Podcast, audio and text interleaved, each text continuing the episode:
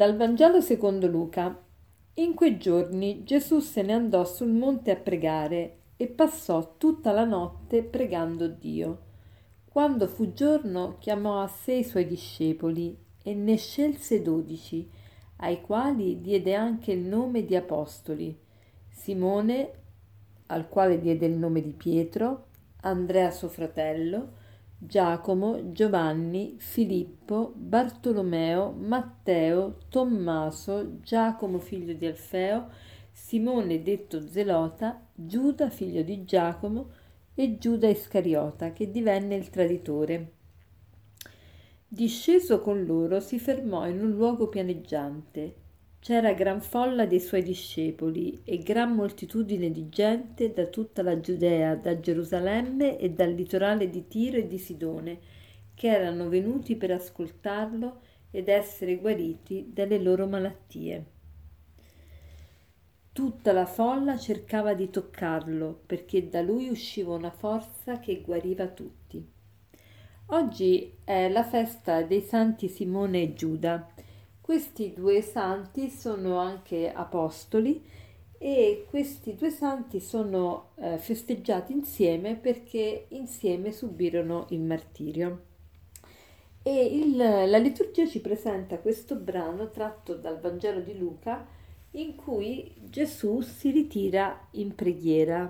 E perché si ritira in preghiera? Perché doveva fare una cosa molto importante, doveva scegliere gli apostoli, doveva scegliere cioè coloro che avrebbero, ma, eh, lui avrebbe mandato in tutto il mondo a predicare la sua parola.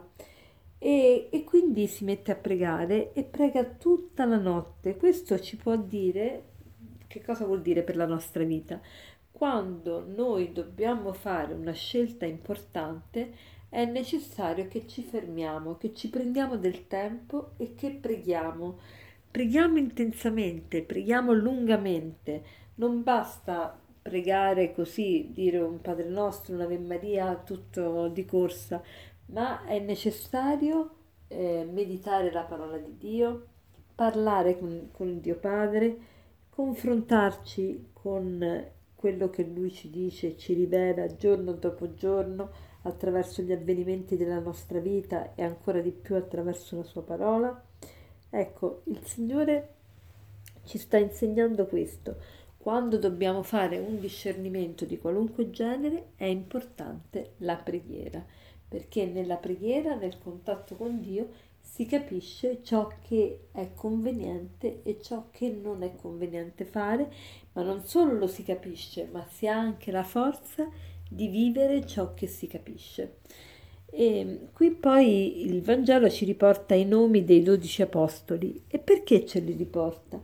Perché secondo me ci vuole dare molta speranza, perché tante volte ci troviamo a convivere con persone diametralmente opposte a noi e pensiamo ma come faccio io ad andare d'accordo con questa persona? Come faccio io a collaborare in questa, in questa mansione con questo tipo di, di gente?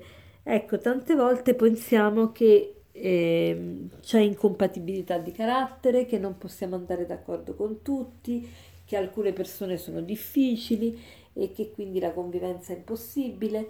Ecco, il Vangelo oggi ci sta dicendo no, tu eh, abbi fede, abbi fiducia e tu puoi convivere con tutti i tipi di persona. Perché? Perché e il motivo vero è questo, che se tu lavori su te stesso, sui tuoi difetti, sui tuoi limiti, tu puoi andare d'accordo con tutti. E, e la prova è proprio il fatto che Gesù ha scelto i suoi dodici, li ha scelti in un modo veramente eh, sorprendente, perché ha scelto uno zelota, sapete chi erano gli zeloti? Gli zeloti erano quelli che volevano sovvertire il dominio dei romani, non, non, non eh, tolleravano il, il, dominio di Roma e quindi volevano la lotta armata contro, contro i romani, contro eh, il potere romano. E, quindi, e poi invece abbiamo persone come Matteo, che era un esattore delle tasse, che collaborava invece con con i romani per, eh, per poter eh, così anche prendere un po' diciamo la mazzetta, ecco. E, ehm, insomma, eh, il Signore ci fa vedere i limiti di questi apostoli, i loro pregi, i loro difetti, tutto quanto, e ci fa capire che anche per noi è possibile vivere con persone limitate, in quanto persona, ogni persona è limitata, ogni persona ha i suoi limiti. E anzi, per essere apostolo non bisogna essere superdotati, ma eh, tutti noi siamo chiamati a diffondere la parola del Signore.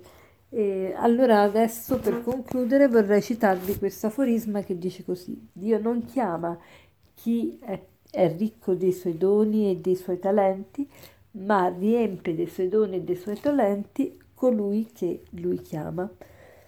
Buona giornata.